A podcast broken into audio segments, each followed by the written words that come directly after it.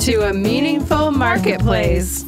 I'm Sarah Masoni from Oregon State University's Food Innovation Center, where I've helped countless dreamers launch their new food products. It's the science of taking a food delight from the kitchen to mass manufacturing and still keeping its great taste. That's what I do. I've been called the woman with the million dollar palate, although I haven't tried to cash that check yet. Listen in weekly for real life stories. I'm Sarah Marshall, owner of Marshall's Hot Sauce and author of Preservation Pantry, modern canning from root to top and stem to core. I love inspiring business owners to get started on their journeys, encouraging folks to be part of their local community, and I'm excited to help business owners tell their stories. Join us as we explore the journeys of women entrepreneurs in the food and beverage industry. Hello, everyone. Welcome to Masoni and Marshall, a meaningful marketplace. I am glad everyone joined me today for our podcast, and we think it's important for us to be here with stories of hope for our listeners. So thanks for joining as we hear stories of female food entrepreneurs. This is Sarah Masoni of Oregon State University's Food Innovation Center in Portland, Oregon. Sarah Marshall's at home in her kitchen trying to get a piece of equipment fixed, and this is the only time that the service guy could show up. So, hi, Sarah Marshall. We want to thank our sponsor, Market of Choice, for supporting this podcast, Masoni and Marshall, and thank you for helping spread the word about women food entrepreneurs. Market of Choice is a proud sponsor of the Meaningful Marketplace because we believe in the power of food local food entrepreneurs, so much so that we carry more than 7,000 locally made, raised, farmed, and harvested foods in our stores. Our passion is to help local makers, farmers, ranchers, and fisherfolk realize their potential through programs that help them succeed. Thank you, Market of Choice. We really do love you. Oh, I have some food news today. If you're a food entrepreneur, be sure to look up your regional food business center. There are 12 across the U.S. with a mission to connect underserved food folks with their technical assistance and funding to help take their food businesses to the next level. I also suggest you connect with your state Department of Agriculture to learn about funding they may have to help you move your food idea forward. I'd like to also make a shout out to my friends in Minnesota for winning ribbons at the Minnesota State Fair for their food product entries. And I'd like to suggest to all of you food entrepreneurs out there that whenever you can enter your food product in a local or regional food competition, I'm in full favor of it. You'll get great feedback and learn something from the judges, and it may also help you sell your product.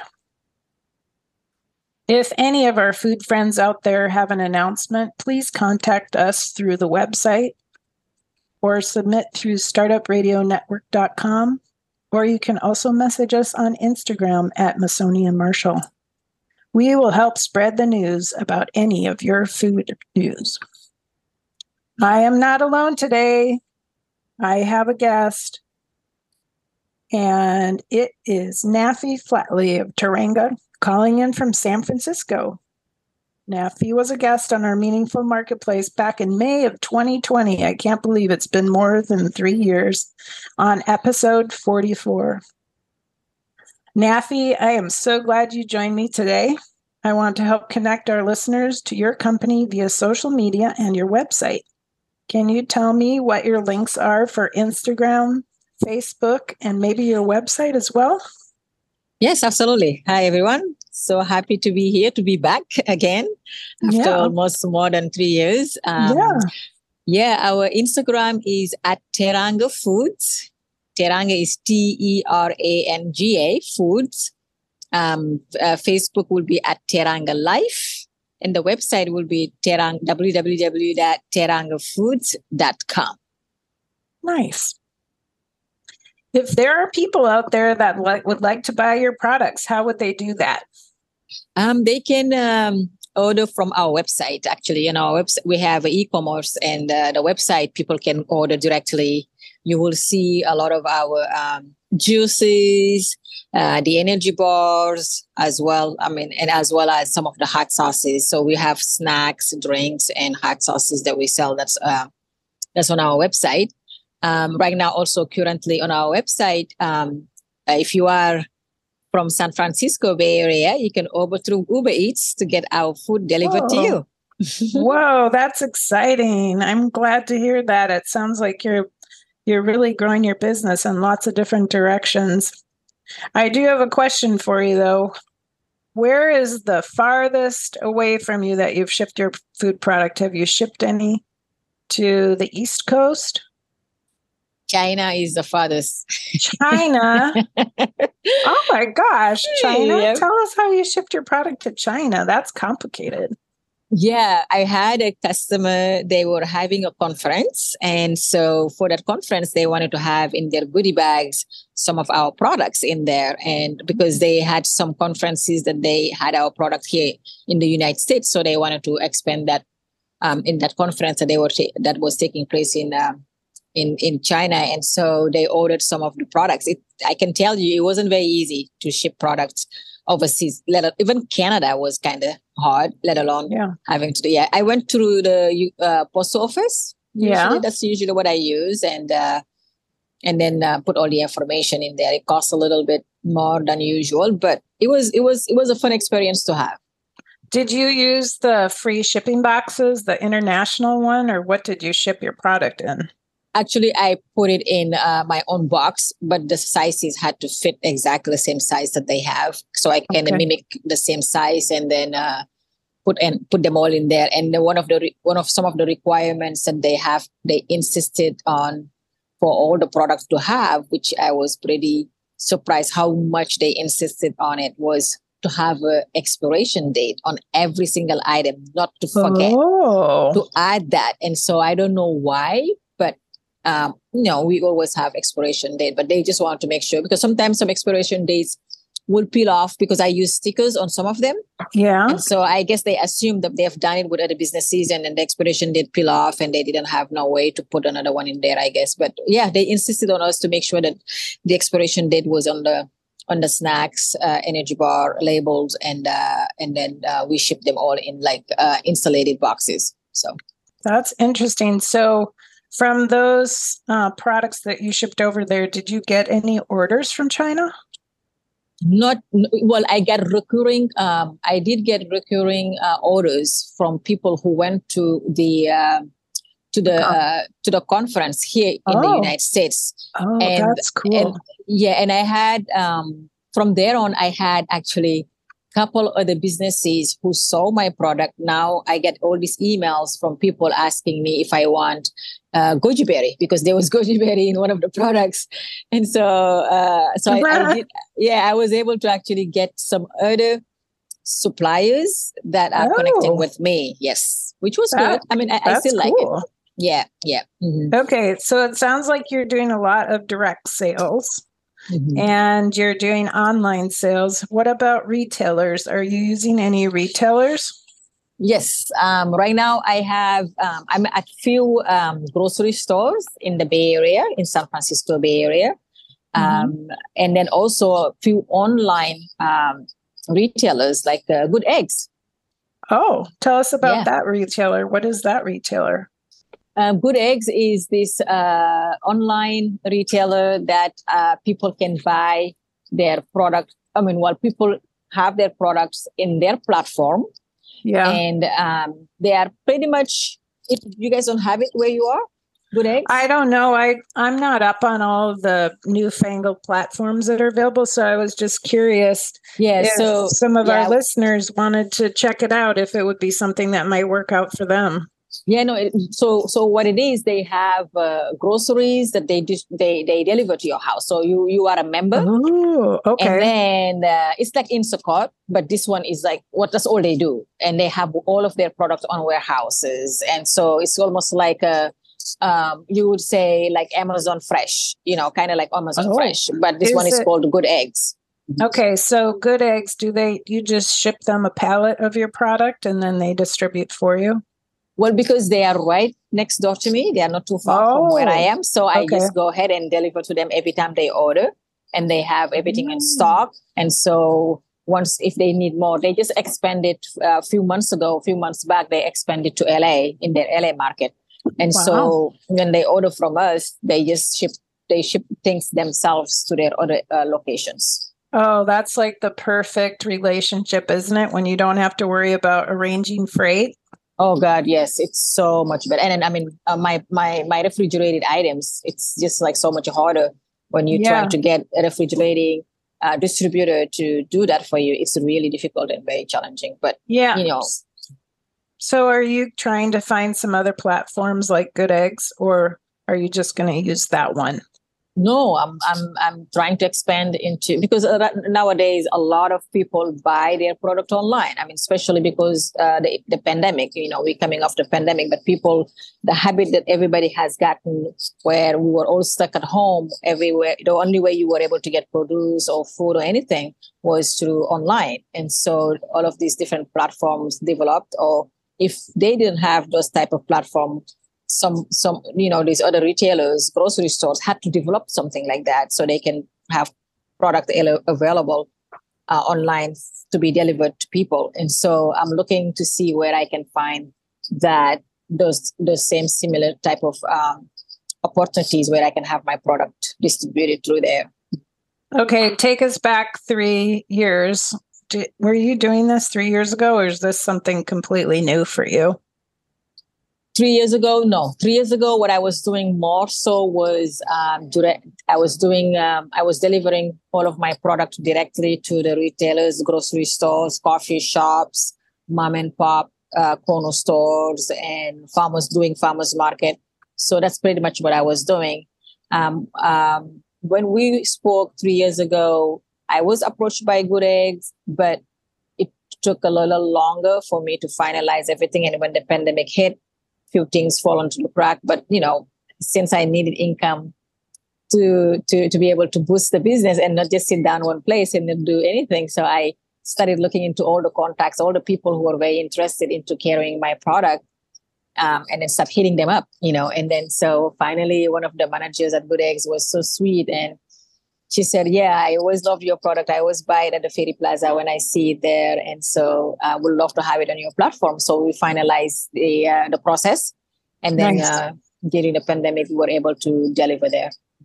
So if you had to make some kind of comment about how much that expanded your business, would you say it was 50%, 100% increase in Yeah, I mean- for that? Yeah, yeah, fifty percent. Yeah, definitely. I will definitely say that because uh, it not only um, broadened the uh, the the reach, like because a lot of people will call me or they'll come to the restaurant and they'll say, "Oh, I've had your product from Good Eggs," and I'm like, "Oh, well, yeah, I- recognize these bottles. Oh, this is so tasty," and then they'll buy more from just uh, seeing me eat at farmers market or at other events. So. Now, three years ago, did you also have a restaurant or is your restaurant new as well? This is a new thing. I thought so. Can you tell us, like, what made you decide to have a restaurant? That's a big undertaking. Yes, it is a huge thing, uh, a huge, huge jump. Uh, when um, during the pandemic, well, before the pandemic, that was on the works, and uh, when the pandemic hit, you know, constructions, all the delays that happened, that took place with everything that was happening during uh, pre-pandemic, you know, just everything got stopped, and so we were supposed to open actually in 2019, uh, end of 2019, I think 20, but again, when that happened, everything stopped. But we couldn't wait anymore. Constructions were being um, resumed and done. And so we just said, you know, people still need to eat. People Yes. still, uh, you know, people still, uh, you know, would like to, you know, go out once in a while if possible. And so we just took a leap and then uh, opened the restaurant. And uh, it's in this municipal market that's uh, in the Tenderloin in San Francisco. And uh, it has about uh, six other women uh, businesses that are all woman. Uh, it's all woman owned, and they are all uh, immigrant, Nice. and so which makes it really interesting and super cool. And Yeah. so we are all here uh, living the American dream. That's cool. So tell us what um, countries are represented there at the market. Absolutely. So we have Bini, who is from Nepal, Oh, and then we have Los Cilantros. She's from Mexico. nice. And then we have Mi Morena, also from Mexico. And we have uh, Estres Snack, who's from El Salvador. Wow. And we have Kaima, which is from Algeria in uh, uh, North Africa. Wow. And then we have Tiffany, who's uh, from California, but she does food from uh, New Orleans. So Oh. kind of a type of New Orleans, California kind of con- uh, fusion type of food. So, And so is that a place where you can come and go to the counter of the type of food you want and then go sit at a table so everyone who comes can eat something different or how does this work? So when you come in, what how it goes is when you come in, you can either go on the website, and the website you can order from every everybody at the same time in one Okay. receipt, and then you can get different foods from everybody. Or you Oh. can just go in and go to every counter and then buy your food and then go sit down with friends and family and eat all the different type of food from all around the world. In one place, you can travel in North America, North North Africa. Well, North America meaning like the uh, Tiffany. And Yeah. you can go to West Africa, you can go to North Africa, you can go to South America in one day. Wow. Much mu- much much cheaper than flying out. yeah, you can just go there and dream about going to the other country someday. So, Mm-hmm. um, if you had a choice when you go into the shop, do you pick a different country to eat or do you eat your food? What is your choice? What is your favorite food to eat there? oh, I, I I always have a bit of everybody's food a lot of the time. Nice. Yeah, it's that's that's how spoiled, you know, I feel like I'm so lucky to be in a place where, you know, you can eat food from from from multiple uh, locations of the world. And what makes it also very particular is like all the food that people are making here is food from their childhood Yes. and food that really had a very big impact in their life. And so, me coming from Senegal, I've been making the different type of uh, dishes that I've been making are dishes that I grew up eating when I was young. And uh, dishes that my mom taught me how to make, like some of my first meals that I ever made for my family Mm. and and there is this other dish that I make, which is actually part of a cookbook that uh, was uh, that was uh, produced um, through this uh, th- through through the not through the marketplace itself, but through the nonprofit organization that we are part of, La Cocina. And then so what happens is in that cookbook, I I uh, presented the last meal that I ate before immigrating here in the United States, and so all of those meals that we make here are really truly meals that really have a, a story in our lives. So I heard you mention La Cocina, and that's an incubator that's located in San Francisco. Could you just tell our listeners a little bit about La Cocina and how they help uh, people get started with their food businesses? Oh yeah, absolutely. La Cocina is a, a nonprofit organization that's based here in San Francisco, California. They've been around since uh, 2005.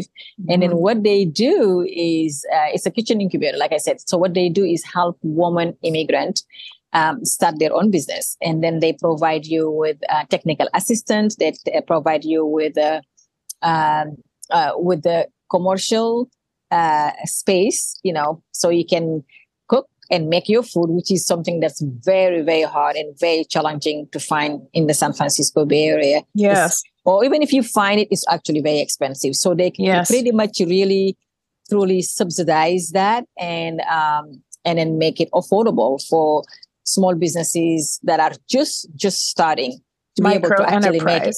Yes, so the uh, micro enterprise businesses to be able to kind of like really, you know, um, get a feel of how it is to start your business. And one of the great things that they do is they they they also help you uh, with uh, market opportunities. And then to do that they have different pop-up opportunities that they can allow you to actually sell your product. And then you can see if this product is actually something that you know consumers would like. yeah, Yeah. and then that, that, that's a great way to either do a um, Some research, right? some research you know to figure out uh, you know if people like it and then what what feedback do you get from uh, from from consumers and then go back to the kitchen and make alterations if you need to you know and so it's a really beautiful one of a kind nonprofit organization here in the San Francisco Bay Area, Bay Area that a lot of people actually or a lot of other cities are copying and doing Yes. similar, similar similar things and I'm really um, uh, happy and proud to be part of it yeah Yeah, so I do have a question for you. So you've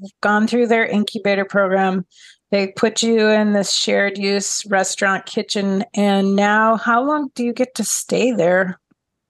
Um, we are supposed to, okay, when you are in the program, when you sign up for the program, it's supposed to last about five years, but there are, oh. other, yeah, there are other incubators that have been here for more than five years. And so, I mean, there's one business here um, started it with uh, with the mother, and now the daughter took over. That's Estrella Snack, and it's just been amazing to be, you know, seeing them grow and be part of uh, the incubator. And so they've been here for uh, uh for about as long La Cocina has been um, in existence, like maybe wow, 15, almost. 16 years. You know, yeah, that's yeah, amazing. And then, yeah, and the mother started it way before that. And so, just I'm giving that example just to say that there is no really a limit. It's just when you feel comfortable and you are ready to take your business elsewhere, then they'll help and support you to actually find a new location. So, okay. Um, but the, you will have to go through the process of um, the pre-incubation, incubation, and graduation. And then, so after you graduate, a lot of times they'll set you up and uh, connect you with uh, market opportunities, which is whether you want to open your own restaurant or you want to open your you want to still keep doing pop-ups or you want to find a um, a food truck where you just you know sell food through different areas of the city? So um, it could be kind of scary trying to get into this kind of a incubator. Do you have any um, suggestions or information that you might share with somebody that might be afraid has a good idea but is afraid to get started? What do you recommend that they do? Don't be scared if you really, truly believe that what you have to offer is delicious and it's something that you have passion for and you want to share that passion with the world don't be scared.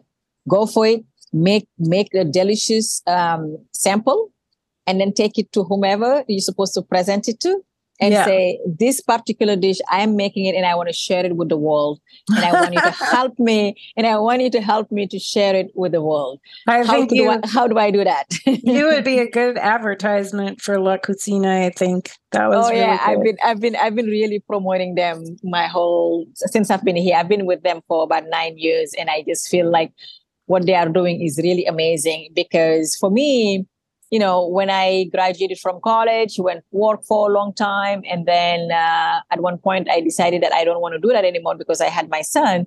I wanted to switch uh, and change my career. I, I was lost. I, I went online trying to figure out where do I begin if I want to start my own business. Yeah. I went to I went to City Hall trying to figure out how can they help me. I was yeah. even more lost. And so yeah. having a nonprofit organization like La Cocina you know there are other few other nonprofit that came uh, a lot, uh, that that were born out of the the the ideology and what La Cocina is doing uh, since then. But then just having that uh, help and support and knowing that there is an organization that's there to give you a list of things that yes. you are going to be doing and also believing in you and telling you, hey, we can help and support you. There is a way that we can um, guide you through going through the different steps. You don't need to pay someone a thousand dollars to write a business plan. Yeah. Just give us your ideas. How do we create a simple business idea uh, for you, a business plan for you? And then from there on, let's work on your recipe. I mean, those things it's not something that you can learn or find online. You have to actually physically sit down and talk to somebody to be able to have that happen. Yeah and that's what i brought up in the beginning when we were when i was talking about the regional food business centers. Mm-hmm. they are um, connecting all of the incubators the shared use kitchens the food hubs so if there's somebody out there listening you're trying to figure out in your area who is uh, the person to help you, you can just Google food mm-hmm. hubs in my area or shared mm. use kitchens in my area or regional food business center in my area and all the people are going to be connecting and working together to help um, create regional food systems yeah, and, and also a lot of like, uh, I mean, like here in San Francisco Bay Area, we have this group. Uh, you know, there are different uh, Google groups that are created where yeah. you know you know you can just uh, be part of and ask questions and i mean you, you, ask a question before the end of the day you get an answer of what you yeah we for. we have a mm-hmm. google food group here in the portland mm-hmm. area too and all the food mm-hmm. entrepreneurs love it so yeah that's great yeah. all right we're going to take a quick break Nafy. And when we come okay. back, we're going to talk about all of the different products you make and what the best sellers are. Oregon State University's College of Agricultural Sciences and the Food Innovation Center are proud sponsors of Meaningful Marketplace. With a mission to serve all Oregonians, we are committed to giving voice to those whose food and agricultural stories are not always heard. By providing access and opportunity for a more diverse and just food system, because food brings people together. Okay, everybody, we're back. Now, Nafy's going to tell us what her bestseller is and how many different flavors she makes.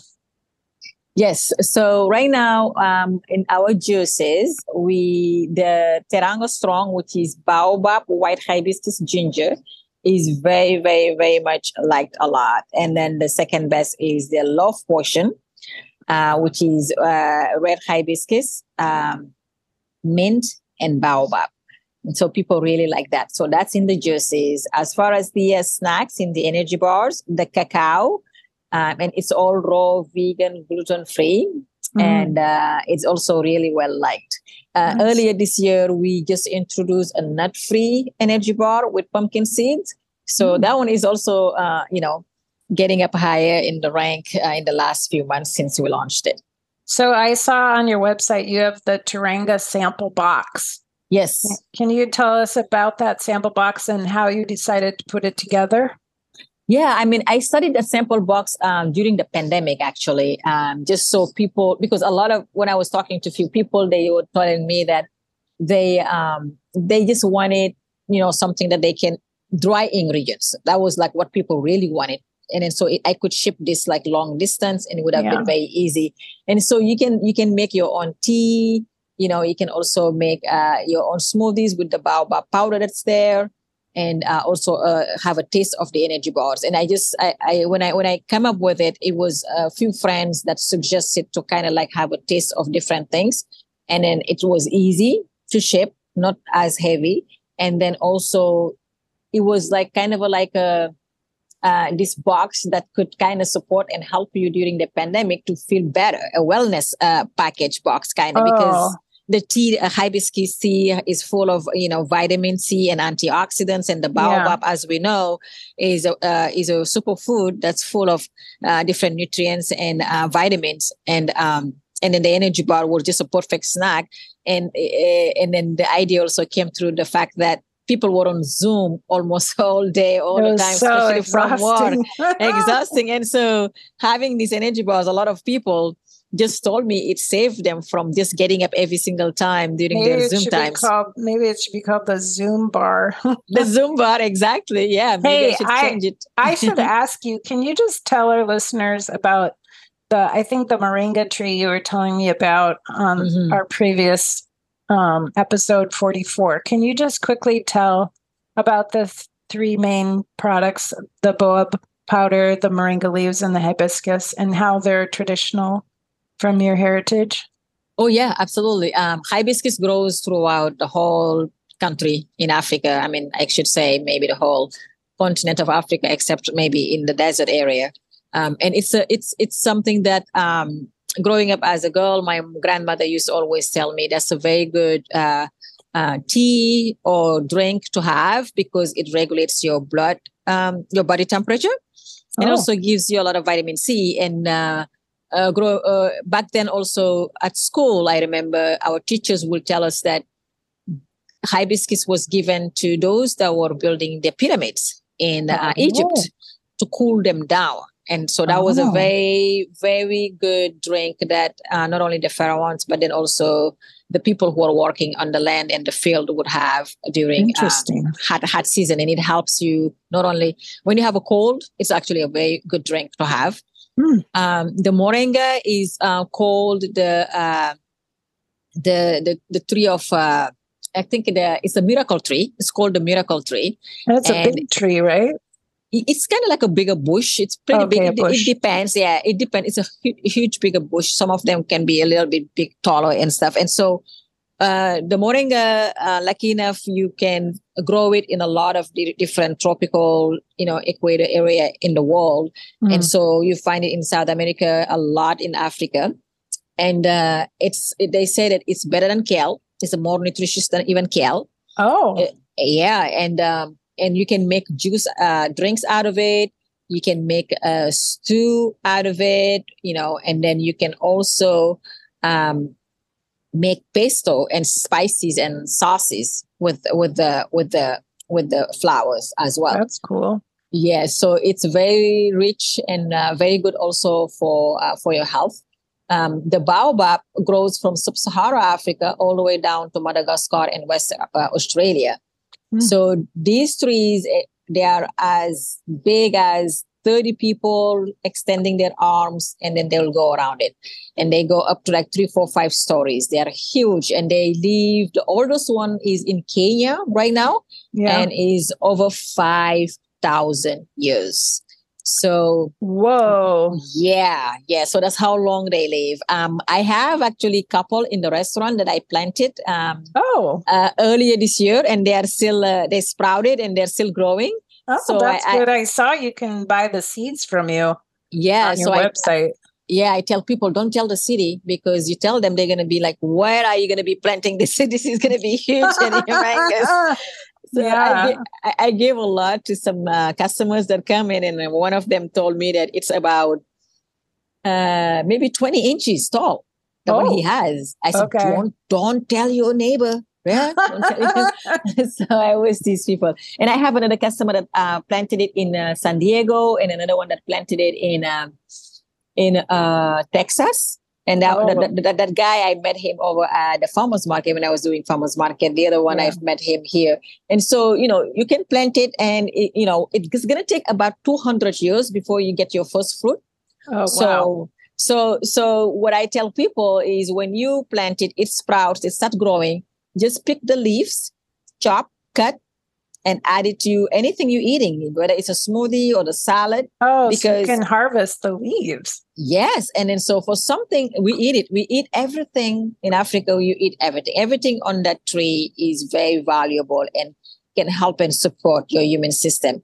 And so right now, what I'm using is the fruit from the fruit, the fruit pulp. That's what I use, and then mm-hmm. I infuse it and I add different ingredients like hibiscus, like tamarind, ginger, and then I make different different uh, ingredients. That's um, cool. Yeah, different ingredients with it. And, I mean, different products, I, I should say, with okay. it. And yeah. So, so a lot. It sounds like a lot of your products that you have are based on like grandma recipes. But are you? Now that you're surrounded by all these different nations and different types of foods, are you feeling influenced by other flavors that other people have? Have you branched out from traditional foods and kind oh. of done some fusion work in your in your daily kitchen there? Um, I'm just curious. Yeah, I, I mean, you have, if like, you go on the website, if you go on the food part of the website, if you click on the food part of the website, you will see I that see. we have samosa yeah. ala Nafy. yeah, and I see you have mangoes with Greek olives and um Yep, that's our mango salad. Yeah, and, so those... and and and then we we do make tacos. Believe you it or not. taco? Yeah, what do you put in make... your taco? So the tacos, what we do, we uh, we we use uh, a tortilla and then we add the rice, mm-hmm. uh, the the peanut stew, and yeah. then and then we add uh, and then we make us a, a, a uh, we make also like some little uh, uh, we could put bell peppers and then cilantro and then we make this uh, uh, pickled onions and then we put it in there and so people can have it and you have a, pizza. Yes i have a pizza which is a pizza puror and that pizza has a butternut squash spread with caramelized onions feta that sounds really good to me. za'atar and sumac dressing. Yeah it's pretty good. You know you know being surrounded by so many beautiful talented and very just uh, uh, open-minded and food lovers. Uh, yeah. I, I, just I get very very inspired. That's just what kept, I was wondering because you have a hot sauce, right? Do you yes, normally, we have. Yes, do you normally hot use hot sauces in Senegal? Senegalese oh yeah, food? oh yeah, yeah, yeah. Senegalese okay. food. We have a lot of hot sauce. I see it. Ha- tamarind. Yeah. Oh yeah, tamarind is very big. So the reason why, um, I mean, when I first joined La Cocina, yeah. Um, I, I started making some meals some dishes mm-hmm. and then this person said oh what do you do with tamarind? Because i had the whole tamarind pot. Yeah some and people just I, crack it open and eat it. Eat it yeah it's stuck yeah. on the seeds right? I, I know it's delicious. It's the best yeah. way to get to get a lot of uh, fiber in your body for sure. Mm-hmm. and and so she uh, she said what am i going to do with it? How do i know tamarind? I said well tamarind comes from Senegal. She said, no way. Tamarind comes from Mexico. I said, no, Yeah. tamarind comes from Senegal. You're And fighting said, about We're fighting about it. And I said, well, I'll tell you why tamarind comes from Senegal. And she said, why? I said, you know, the capital Senegal, Dakar? Yeah. It means it means Dakar, which means tamarind in the Senegalese na- national language, Wolof. Wow. And, Does uh, come from a tree or a bush, the tamarind? it's the tamarind is also a big bush. It's a very big bush. And then so I said, well, if our capital, the French, when they came, they didn't know how to say Dakar. They say Dakar. And now we change the capital to Dakar. So where is tamarind come from? So we cracked up and laugh and joke. yeah, that's So funny. I said Dakar was the city of tamarind. It's like you say Oakland, the oak trees, you know, Yeah, Walnut yeah, Creek, yeah. you say, you know, so yeah, so yeah, we have a lot of tamarind. So I grew I up mean, eating it- it probably went on that big spice. Um, oh yeah, trade, trip. spice Yeah. trade. Yeah, absolutely. And somebody absolutely. probably planted it just like you're having people plant the seeds from the tree. um, baobab. yeah, the baobab. So yeah. you're yeah. So tell us about your hot sauce. Though you have um, tamarind, shallots, garlic, pepper. What else is in there? Yeah, so I have a Dakaroa hot sauce and then a Dakar sauce. The Dakaroa has um, it has a tamarind, it has bell pepper, onions, bla- uh, Mm. black pepper, and it also has uh, one dif- one thing that was very different that my mom, when she would make it, everybody was just impressed is uh, kiwi. We add also kiwi in the hot Oh, sauce. that's good for meat, right? Yes, yes. So you can use it if you wanna Tenderizing. make- Yes, tenderizing, and then um, that's that's the one of the hot sauce, and the other one is a tamarind base. Mhm. Um, that's the Daka- Dakar sauce, and then the Mhm. Dakaroa has the tamarind and the kiwi as a base. Yeah. Yeah, tamarind's really good when you put it in a sauce because it's very sour. So Mhm. it's a great Mhm. way to lower your pH when you're trying to make an acidified food and make it shelf stable through a Shelf- thermal process. yes. so are you are you doing a thermal process and you have shelf stable sauce then? Or are you just selling it fresh? I'm selling it fresh here in the market directly. I have not. I mean, a lot of a few of the retailers that I sell the juices and energy bars are asking me that they wanted to have it in their uh, in their stores, Yeah. um, but, but but I haven't started the distribution yet on that because. I'm just doing so many different things at the same well, time. that's what I was going to ask you. I noticed you have so many products. If you had to hang your hat on one of the products that you're creating, what would it be? And how are you actually manufacturing all of these different things? Do you think maybe you're doing too many things? I'm just curious if you've gotten to a point where you feel like you might want to focus on two of them instead of so many. So you have the bars, you have the juice, you have the sauce, you have spice blends, you have looks like you might have beverage. Yeah. yeah and yeah the juice yeah i mean um all of these i didn't launch them all at the same time you know Oh, when okay. we w- when we met at the fancy food show a couple of years ago um that was when i started the hot sauces but Okay. i was just trying them out to see how people would like it because you know fancy food show is a perfect fl- place to do a focus group right Yes, you know that's it's- right.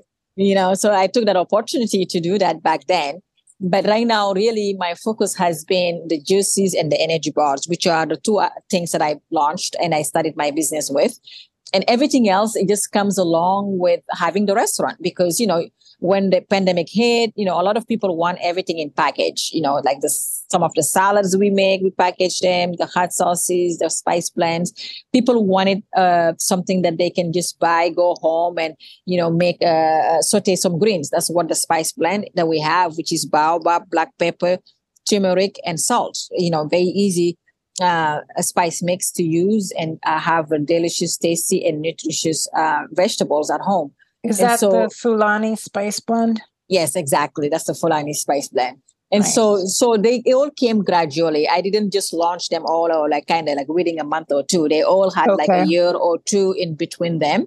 And Mhm. so, but still my main, and then when I run out, sometimes I'll just wait a couple of weeks before I make it, or people, when I see that a couple of people are ordering it. So I'll say, okay, I'll go in the kitchen and I'll produce these I but see. it's it's also it just also kind of frameworks the, the whole kind of uh, culture or the Senegalese culture, or the African culture I'm trying to promote. Because in Africa, you don't eat your food just like that. You always want to have hot sauce next to it, you know. And so, um, I do I do have a funny question to ask you. what is it? So who buys more of the love potion, men or women? I told you it was funny.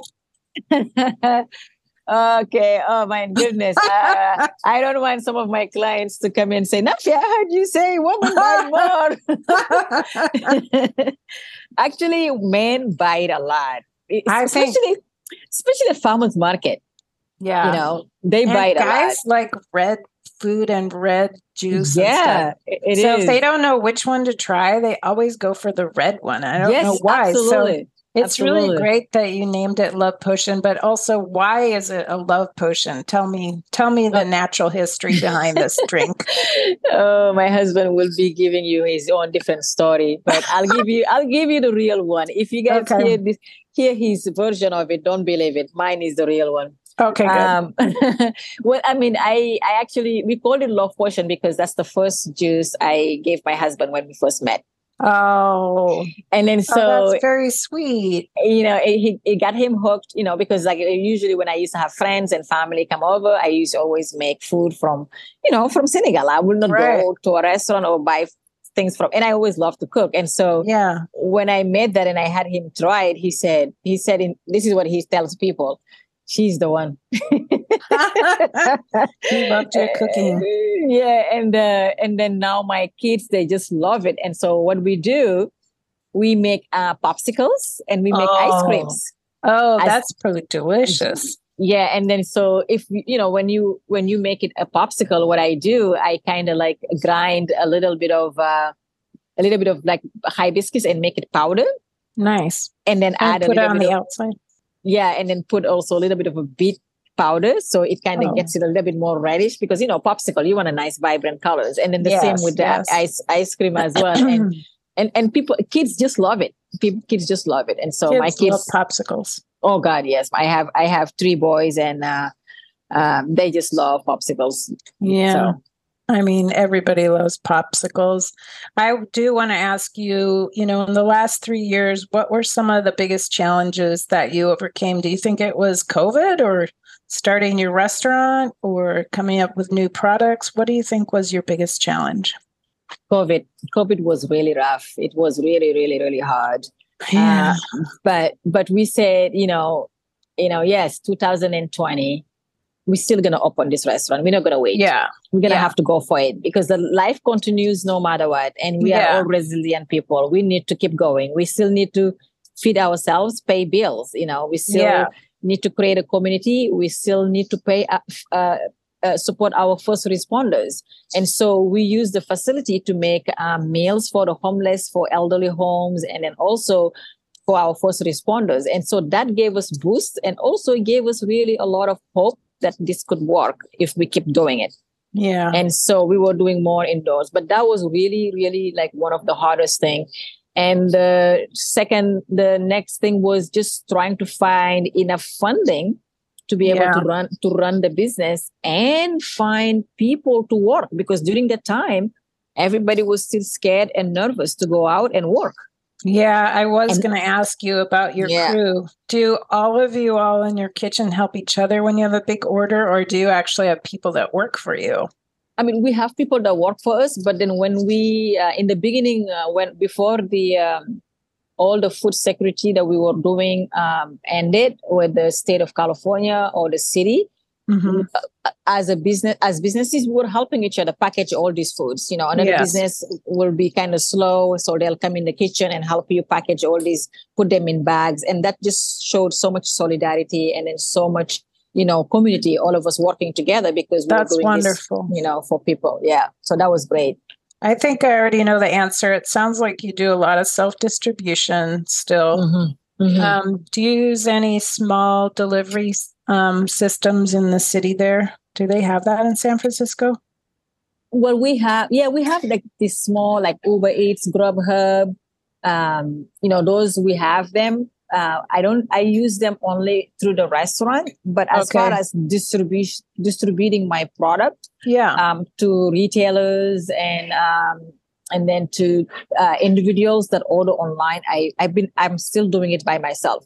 before Yeah. the pandemic we were in like really a lot of different locations more than 40 different locations and i was Whoa. scrolling i was scrolling you know i was getting there because i was told by all of these distributors you had to be between 45 to 50 For them locations to take you, yeah. for them to take you in so we were so close and then Oh, the so pandemic hit you know a lot of the rest the, a lot of the stores cut down on inventory or even if they didn't cut down on inventory they weren't taking very many products into their shelves because people were very focused and very Yeah. narrow onto what they were buying and purchasing as far as produce and products to eat at home Yeah.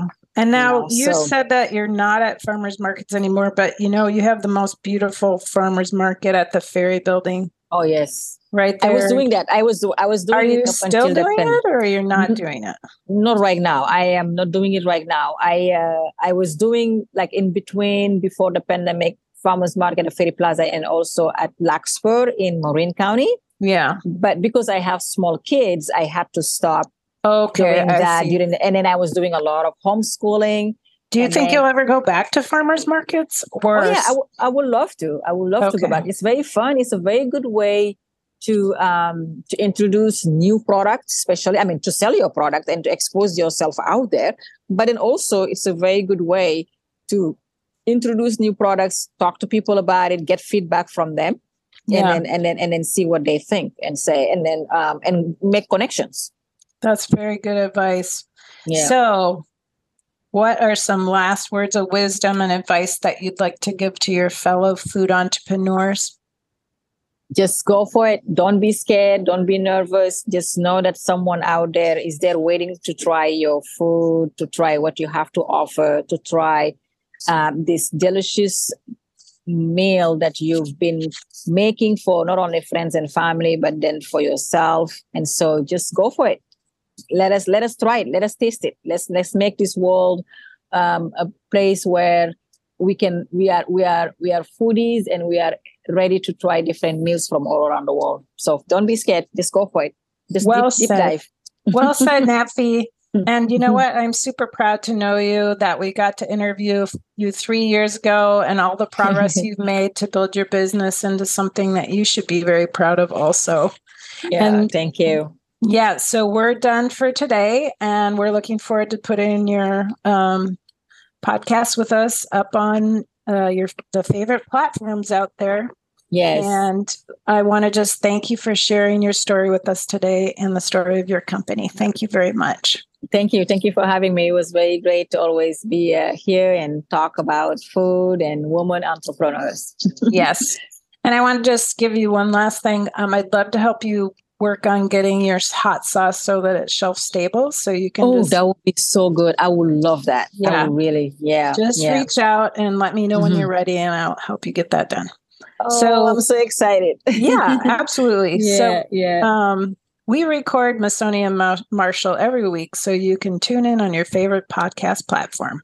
I'd like to say thank you to our audio engineer, Alon, and our production assistant, Chelsea. If you want to be a guest on this show, you can submit that idea to our startupradio.com website or connect through Instagram. Until next week, bye for now.